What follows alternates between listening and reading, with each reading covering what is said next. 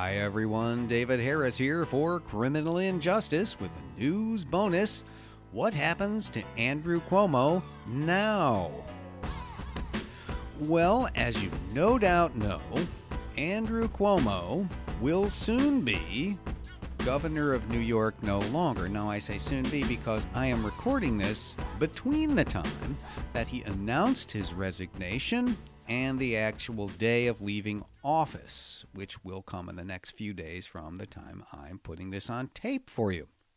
Now, uh, no more Governor Cuomo, and uh, there's no need to impeach him, but could he be charged criminally? That's the question I think on a lot of people's minds, and of course, that's right in our lane. So let me take a few minutes with you to break this down. Of course, you recall that, uh, you know, with the beginning of August, with the release of the New York State Attorney General's report on the uh, sexual harassment allegations by 11 different women against Cuomo, uh, the pressure built very, very quickly. He soon found himself with no allies and no support the uh, state assembly leader announced, uh, We're going to impeach. We're not making a deal. Uh, he should resign if he doesn't want to be impeached. And eventually, Cuomo did that, announcing that his resignation would take place some days later. Um, so, where are we to see ourselves now? Um, uh, well, uh, we we have eleven accusers who've come forward, and and I just want to say, I mean, the allegations of the behavior that uh, Cuomo is alleged to have uh, engaged in are appalling. Oh my gosh, appalling. You cannot justify what he did in any way, shape, or form. The things he did with these women, mostly very young and unable to respond in ways that would keep themselves uh, safe from him, it was just, you know, inappropriate is not strong enough a word. Just appalling. And and I gotta say, all of them were bad, but the one that really got me was the this this uh, something that had not been public before. He actually did this to a state trooper, a female state trooper who was part of his own security detail. Can you imagine the gall to do something like that? I mean, can you can you just imagine? He touched her in the same ways he was doing with these other young women, and she, even being a state trooper, felt similarly powerless because she thought, you know, if I speak up, if I say anything, it's going to reflect badly on my unit and make it bad for all the rest of us. This was the kind of power the guy had over people. He was, of course, enabled by a full phalanx of protectors and lawyers and so forth, and, and, and gophers, all seeing that the boss was okay. Right? Just terrible, toxic, awful. Now, he's going to be sued. I think, in fact, he already is being sued, but that's civil. All right. And the prospects for success in a civil lawsuit are actually pretty good in this case. Civil lawsuit, not criminal. This is where plaintiff A sues defendant B. All right. Um, because, among other things, sexual harassment law on the civil side. Um, th- th- everything that we know from the state attorney general's report fits that law very well and the standard of proof is pretty low by contrast to the criminal system. Uh, the allegations in a civil lawsuit for money or other kinds of, uh, of, of, damages, um, that has to be proven by a preponderance of the evidence. That's the legal phrase. That's basically 50.1% of the evidence. And that's a standard that will be reachable given the evidence disclosed in the state attorney general's report. So the prospects of succeeding in a civil lawsuit are pretty good.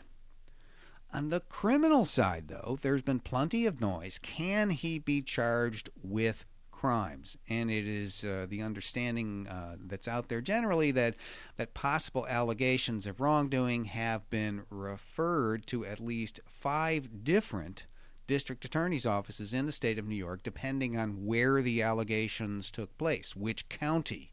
because all of our counties in New York State would have a different district attorney.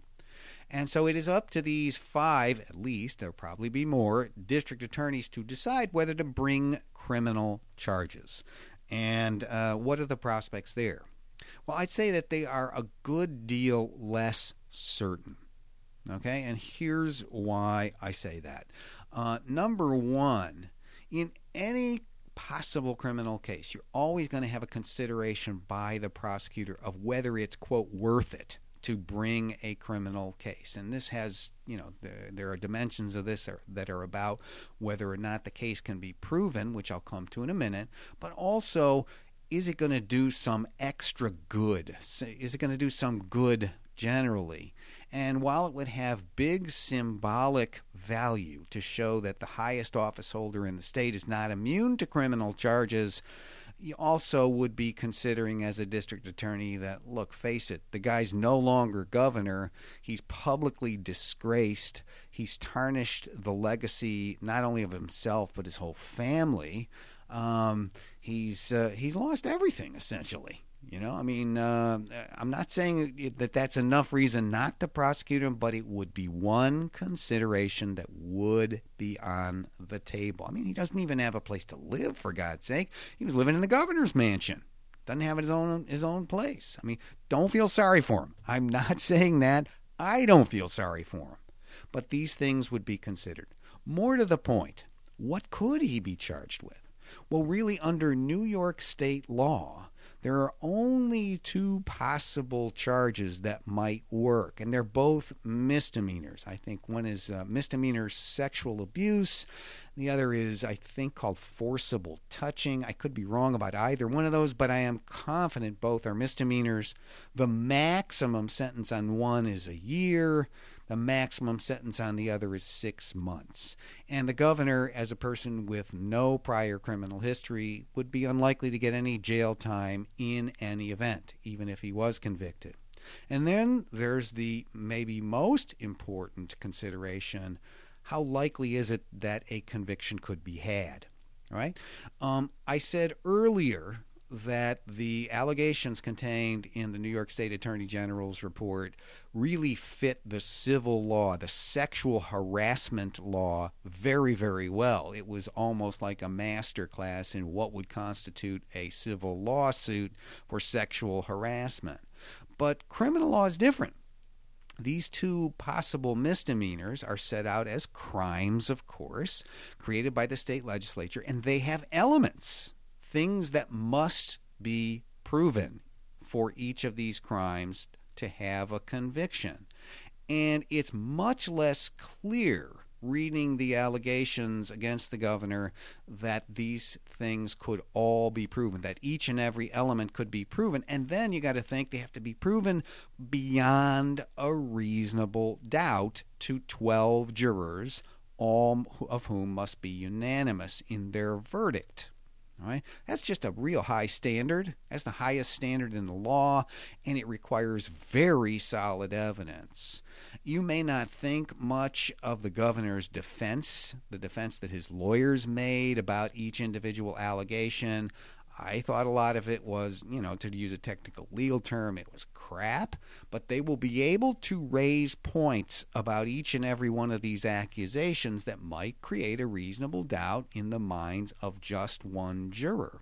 You put all of this together, and I think it's a stretch for me to see how you'll have criminal charges, and even more of a stretch to see what those would be. Now, there are political considerations for any district attorney turning these down would maybe cost a district attorney some political capital.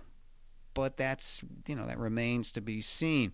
Um, they could bring a case like this and lose, and that might be worse for them politically. Now, one other thing to say about this you may have heard one of the accusers who went on television on the CBS Morning News program to detail her accusations. She has filed a criminal complaint. Now, what is that and does it matter?